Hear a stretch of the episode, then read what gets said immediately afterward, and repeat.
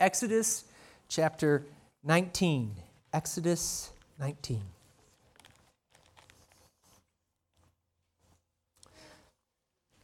We're going to jump down to the middle of this passage, starting in verse 16. But this is the story of God speaking to Moses, or to the Israelites through Moses on Mount Sinai. What comes after this section of Scripture is the Ten Commandments. And so they have been going through the wilderness, freed from slavery in Egypt. They have spent some time now in the wilderness. They have arrived at Mount Sinai, and God shows up to give them the next steps through his presence, through voice. Exodus chapter 19, verses 16 through 19. On the morning of the third day, thunder roared and lightning flashed and a dense cloud came down on the mountain. There was a long, loud blast from a ram's horn, and all the people trembled. Moses led them out from the camp to meet with God, and they stood at the foot of the mountain. All of Mount Sinai was covered with smoke because the Lord had descended on it in the form of fire. The smoke billowed into the sky like smoke from a brick kiln, and the whole mountain shook violently. As the blast of the ram's horn grew louder and louder, Moses spoke, and God thundered his reply. This is the word of the Lord. Indeed, indeed. Okay, so we're going to jump right back to this in a minute. But before we jump back into this, I have the world's best media inclusion for you this morning. I am so excited, all right? I'm excited for God's Word, but this media helps us get into God's Word. And just the two intersecting just makes me a happy camper this morning. One of the most popular shows uh, to be streamed in recent memory is a Netflix original series, Stranger Things. Yeah. Yeah, see? Which follows a group. How many people are familiar with Stranger Things? Yeah, well, maybe half of us. Okay, so if you're not, it's like a, uh, it's a, uh, it's a riff off of the '80s, and so if you remember the '80s, uh, you, you, and Goonies, and Goonies, too. Yeah, yeah, yeah um, says someone who didn't live through the 80s. So if you didn't live through the 80s and you need a reference point, Goonies. That's great. That's thank, thank you, Caleb. Okay. So it follows a young group of friends in the 80s uh, growing up together and solving literally the world's problems in their little town of God ordained Hawkins, Indiana. Um, not because it's Hawkins, that's a fictional town. Fictional town. It's ordained because it's in Indiana. In one, I got you, Ty. Ty, I see you, buddy. In one of the latest episodes we uh, released just this summer, we see fan favorite Dusty. Anybody love Dusty in here? Yeah, no, okay, one person. Return. we see Dusty, who's been away at summer camp. He returns back to Hawkins, but he returns back with a new tool in his arsenal, a high powered radio communication system um, with the intent to be able to connect over the interwebs with his girlfriend back in Utah. Okay? Now, this is a big deal in the 80s. All right? So, through intense effort, a little bit of static, some unfortunate uh, interruption, Dusty's homemade signal is received by his camp girlfriend, Susie. But the connection is not without tension. And I've got to share this with you, otherwise, the clip won't make any sense, okay? And uh, trust me, I, I, went over this, I've, I've, reviewed this a bunch of times. There, there, there's no major spoilers in here, so if you're all bent up out of shape because I'm previewing something that you hadn't seen yet, ask the Lord to forgive me, okay?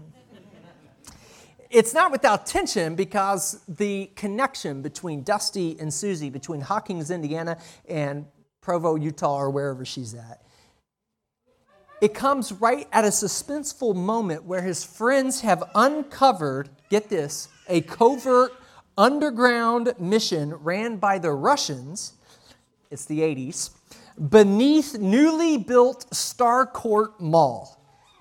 It's the 80s, okay? Dusty's friends have been uh, discovered by the Russians and they are running, fleeing uh, from the counterattack, and also should mention an alien monster that they believe the Russians have somehow released in order to kill them, okay? Uh, that's what's going on in this scene. Dusty knows that his girlfriend in Utah can help him and his friends make a critical discovery that will save their lives and get this, will also save the lives of all of humankind. All right? Everything rests on Dusty and Susie. They're like 14 years old, okay? Everything rests on them. And uh, what Dusty doesn't realize is Susie has been waiting by her telecommunications system for an entire week for Dusty to come through. And uh, the culmination of these events gives us this lovely delight in TV.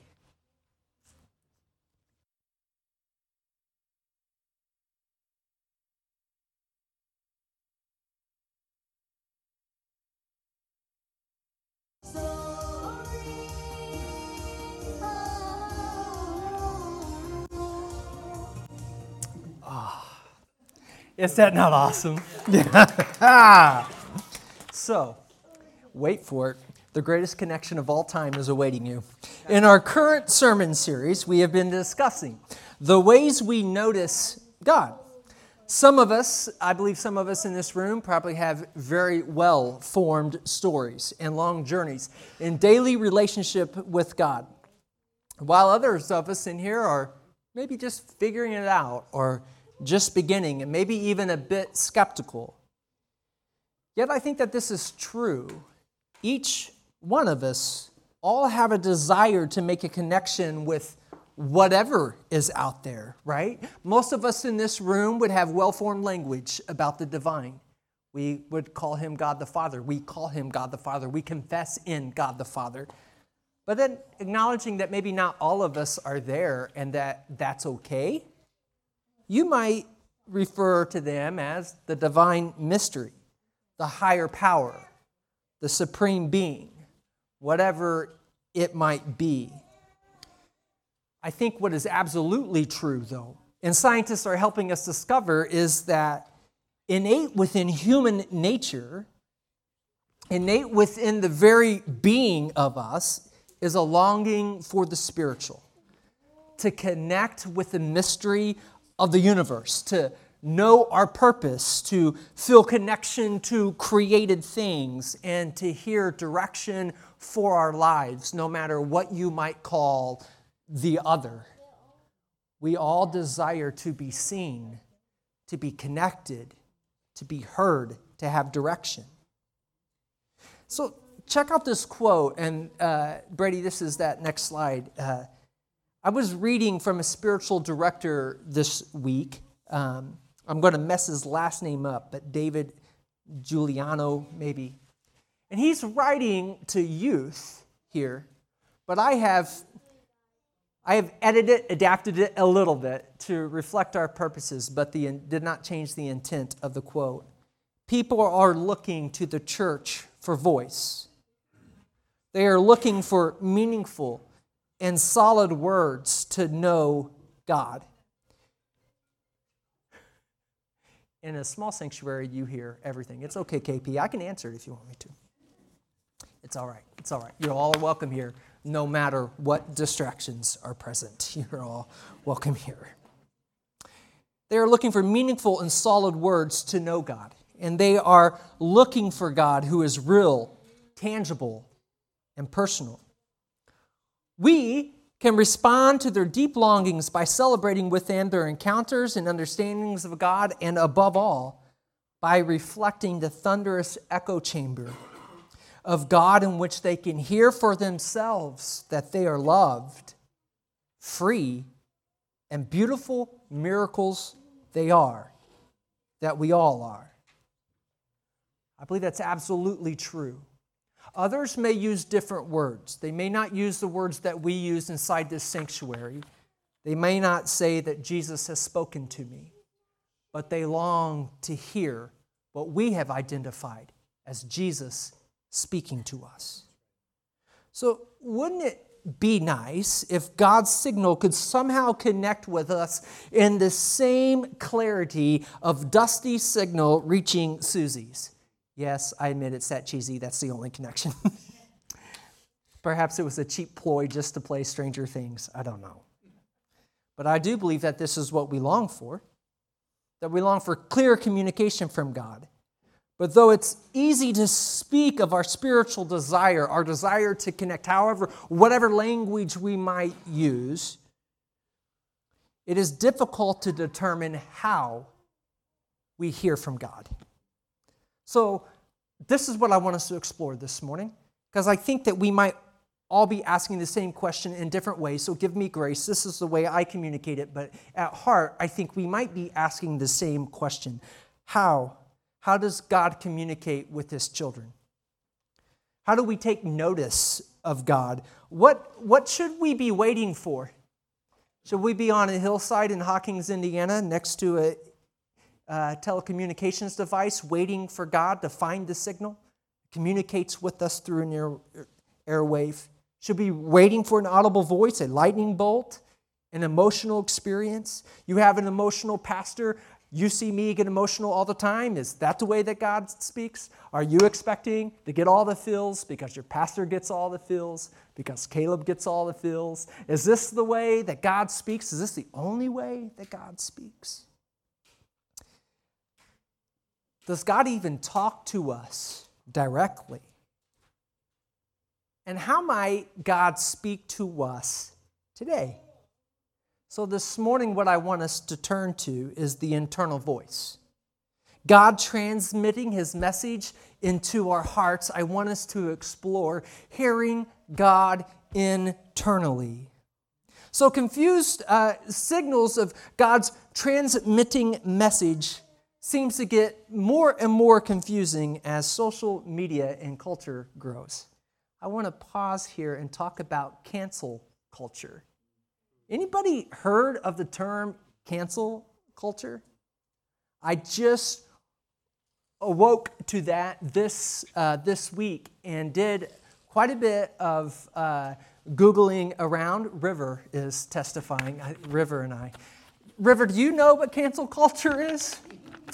Get used to it because it's the air you're going to breathe, child. Um, yes,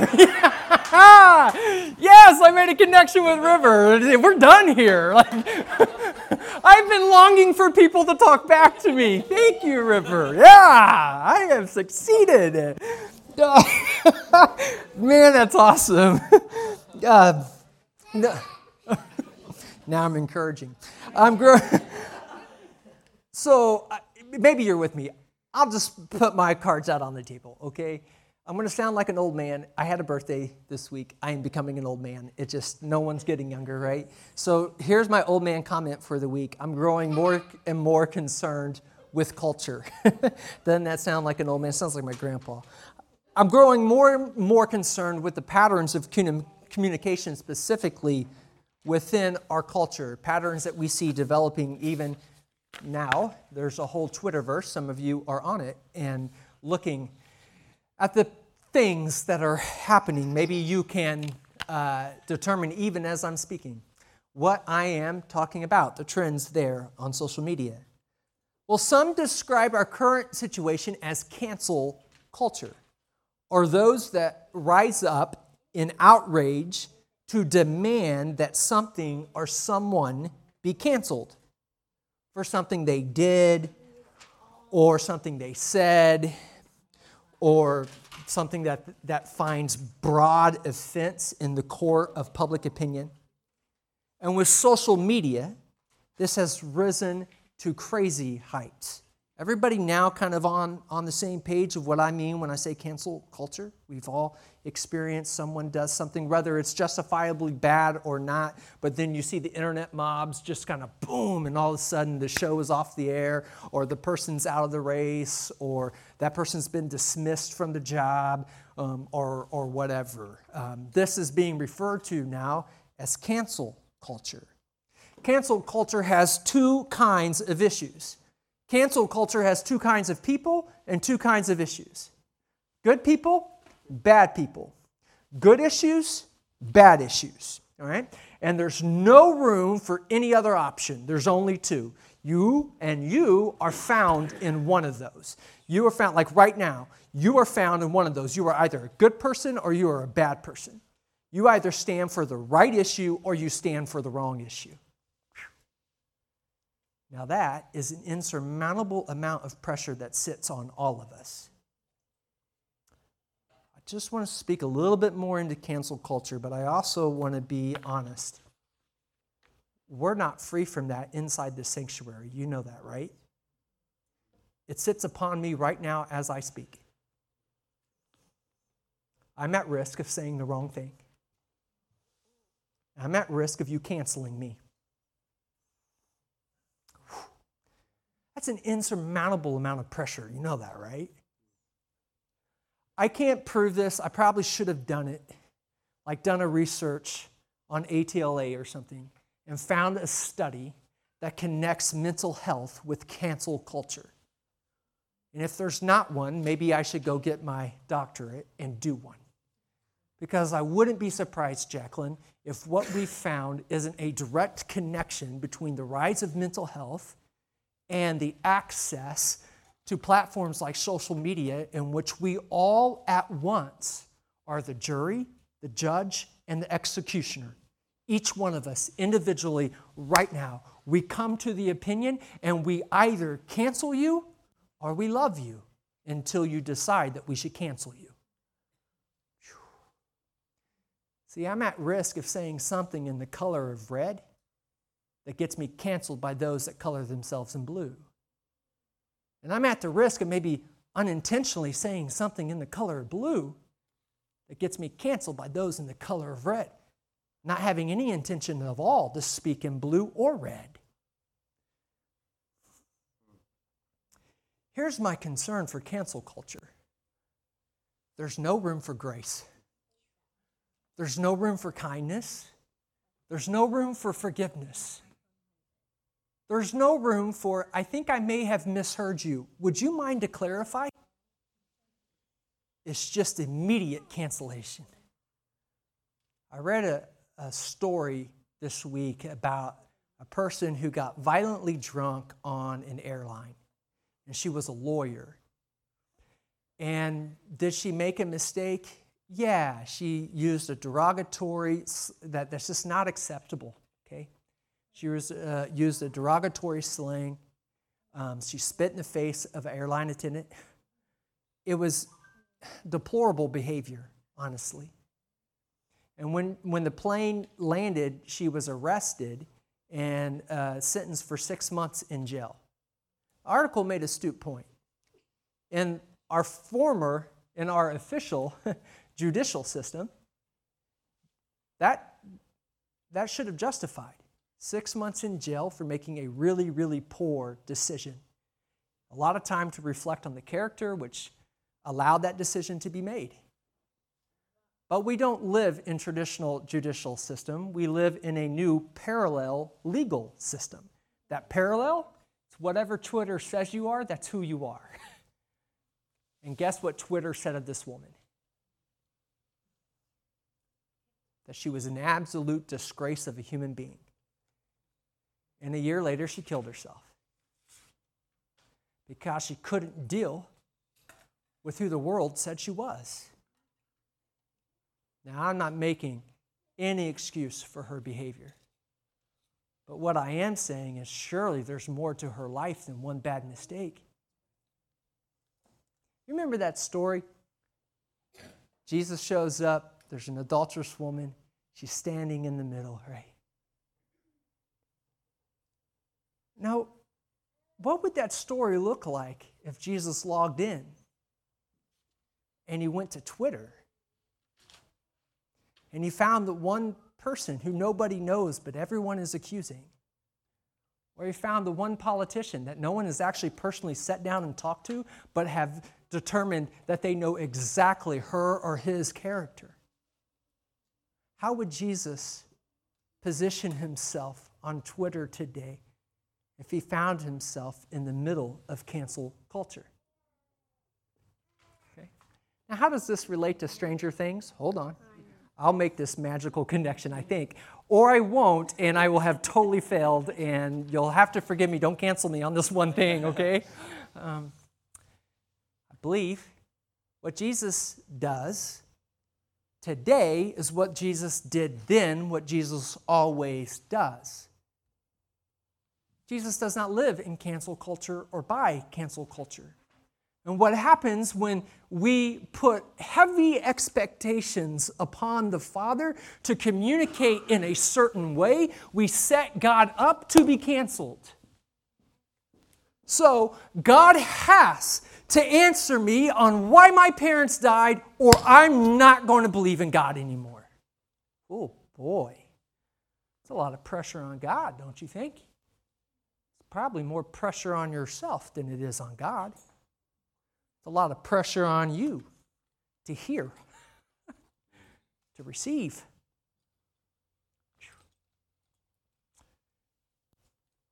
If God doesn't answer my prayer, I don't know if I can believe in a God like that. If the church doesn't, oh boy. Anybody in this room ever said that? if the church doesn't stand up on this issue, I'm going to, oh ah, boy. So the Stranger Things connection. I told you it's cheesy. It's just about connection. That's it. It's just about telecommunications and the fact that I think that's an absolutely hilarious scene and I wanted to share it with my friends. But I do believe that I have often wanted God to speak to me in that way right there.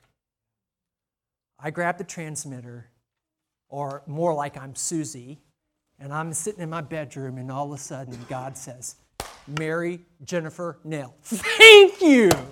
I've been waiting to hear what I ought to do with my life. But there was a time in my life, and I'm not prepared to tell you all of this stuff, so we can get coffee this week, and I can tell you the story if you're interested. But there was a time in my life where I really wanted to know if God, if God wanted me to take this job or go to school, one or the other. I could, it was after college. I could either take and go on my career, or I could go to graduate school. And I stayed in my room. A lot of you have heard the story before. I skipped a party that was thrown for me. I stayed in my room, and I waited for God to speak to me and I never heard God's voice. So I wrestled with that for years and years and years. Now, surely, I'm not the only one in this room.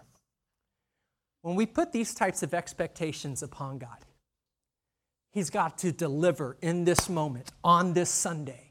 He's got to wow me. He's got to speak today. He's got to tell me in this moment what I need to do or I'm out. Oh, friends, you know that puts an insurmountable amount of pressure upon you. God does not change. And I'm going to get to a story here that I, I can't wait to tell you.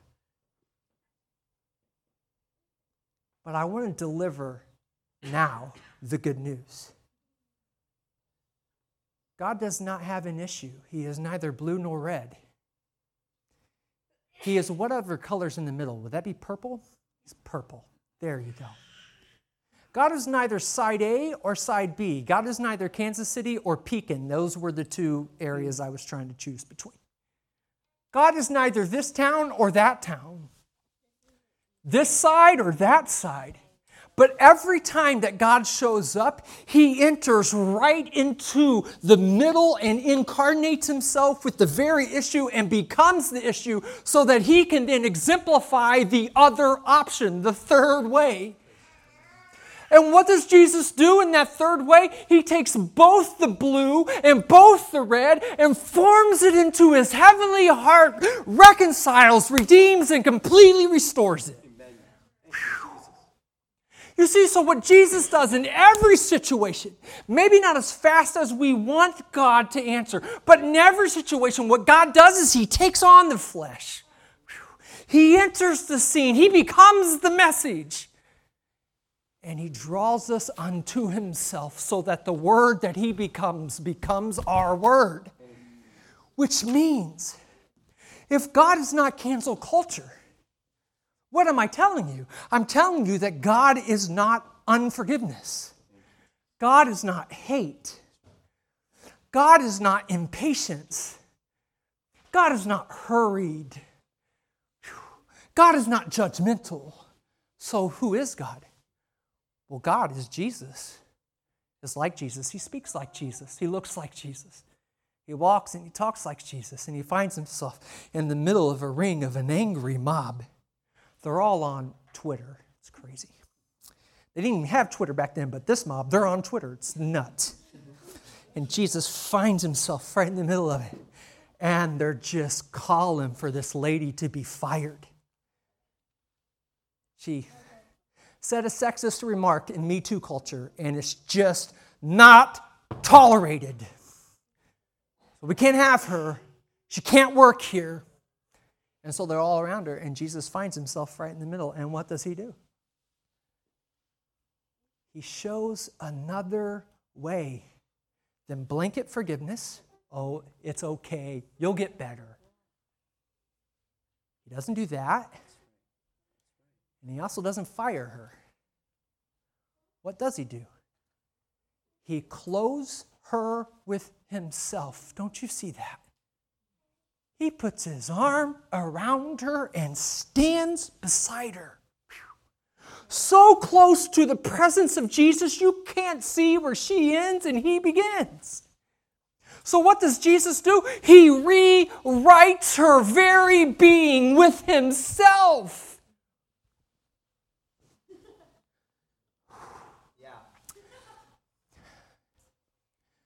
This is the word to cancel culture every single time. This is it.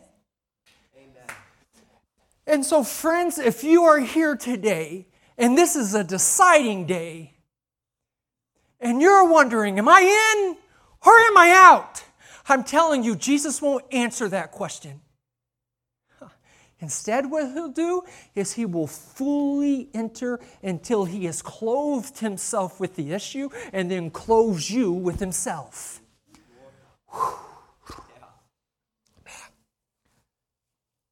So, what does this mean for hot button topics? I don't want to mention one because I want to acknowledge we live in cancel culture. If I name a hot button issue right now, I will be canceled by somebody in here. So I won't do it. You name a hot button issue. You name it. Let's take that one, the one that first entered your mind. Where does God find himself in this? Well, find a person. Find a person that exemplifies that hot button issue. Where does God find himself with that person right now as we speak? Fully embracing that person not embracing the things that you find immoral, not embracing the things that you find disgusting. No, I'm talking about the human being. I'm talking about that, that lawyer on that flight.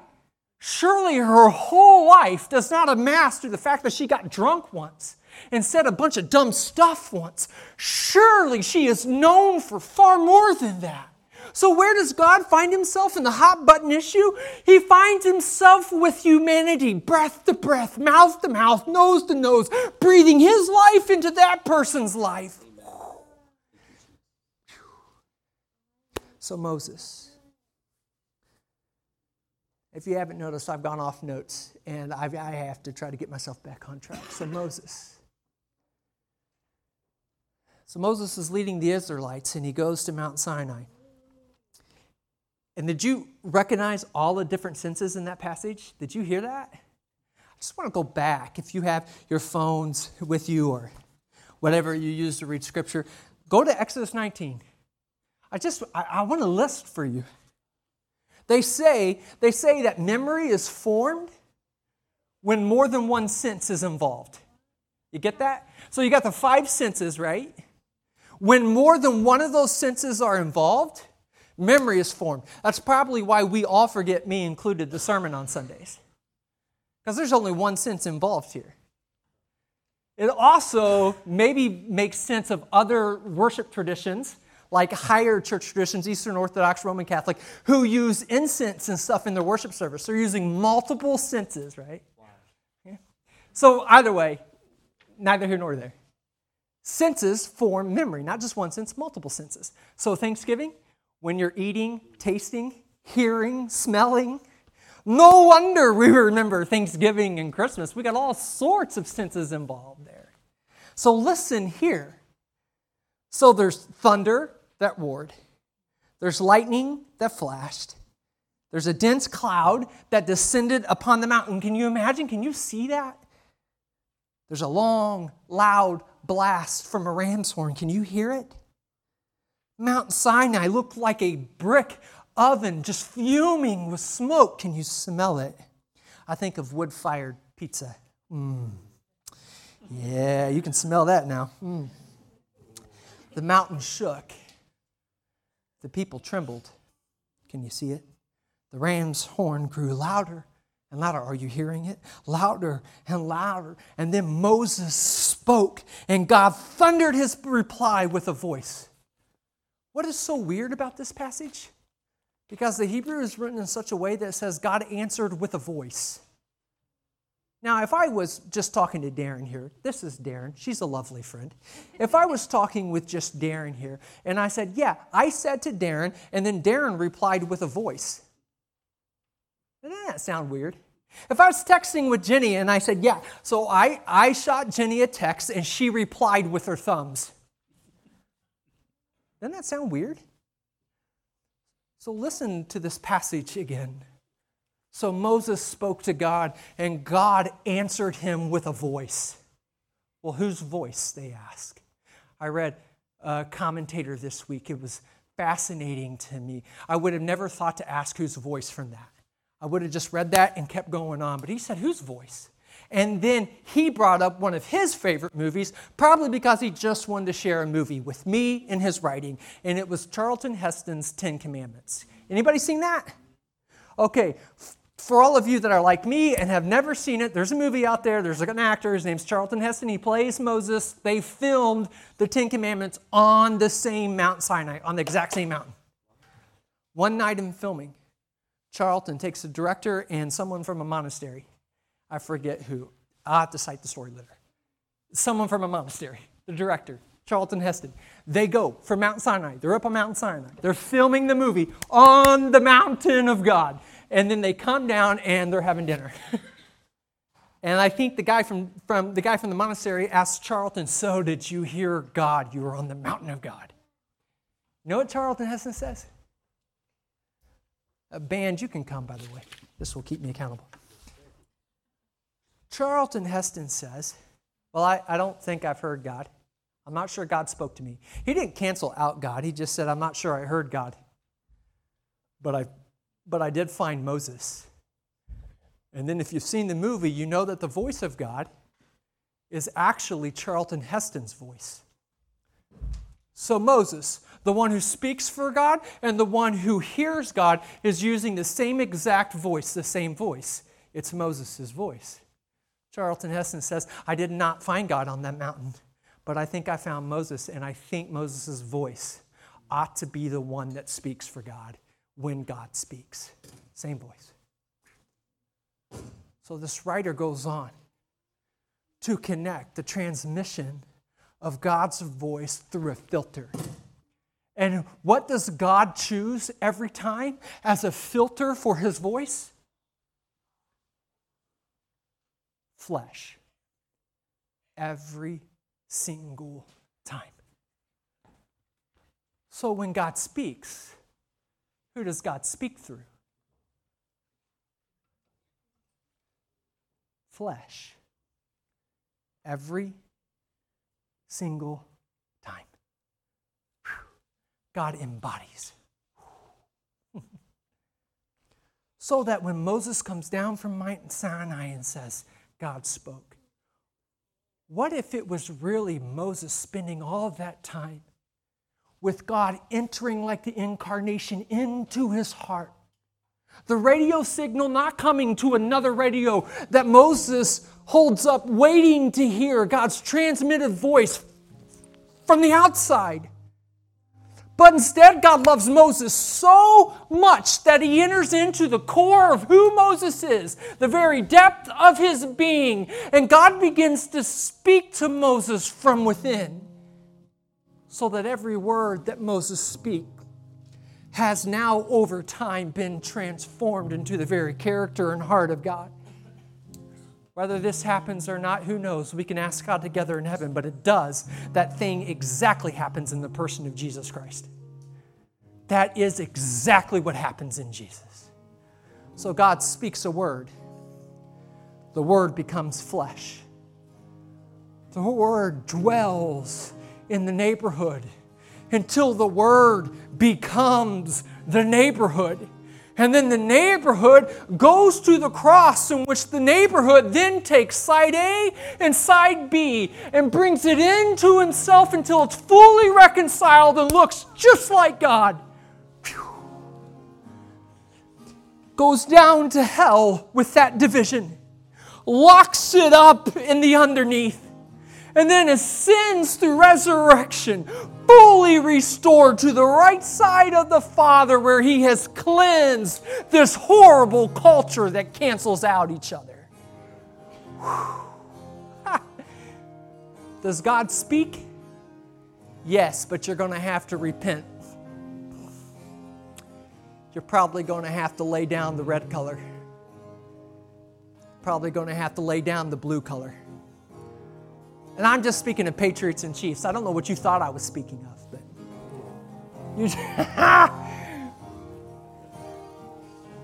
you, you may just have to open your heart for God to speak the one way God speaks right at the core of who you are. So, how are we going to notice God? I don't think we have to sit by the radio any longer. I don't think you have to sit by the wall any longer and wait for God just to throw it up there. I think you're going to have to clothe yourselves with patience and with a whole lot of trust. And to listen for God, develop God's love for you from inside. That's hard for us because we live in a culture that is either telling us you're all bad or you're all good. Well, I'm telling you, forget that. You are loved. You are loved. You are loved. You are God's child. I don't care what you did. I really don't. I don't care. I do not care. I don't care what you've done. God loves you. God is speaking to you. He's not waiting for you to get it right or He's going to cancel you. God doesn't cancel you. Don't you see that thing? That right there is the ultimate sign of inclusion because He loves you. He includes you and He's speaking to you. So, what are we supposed to do with that? What direction, Pastor, would you give me for this week?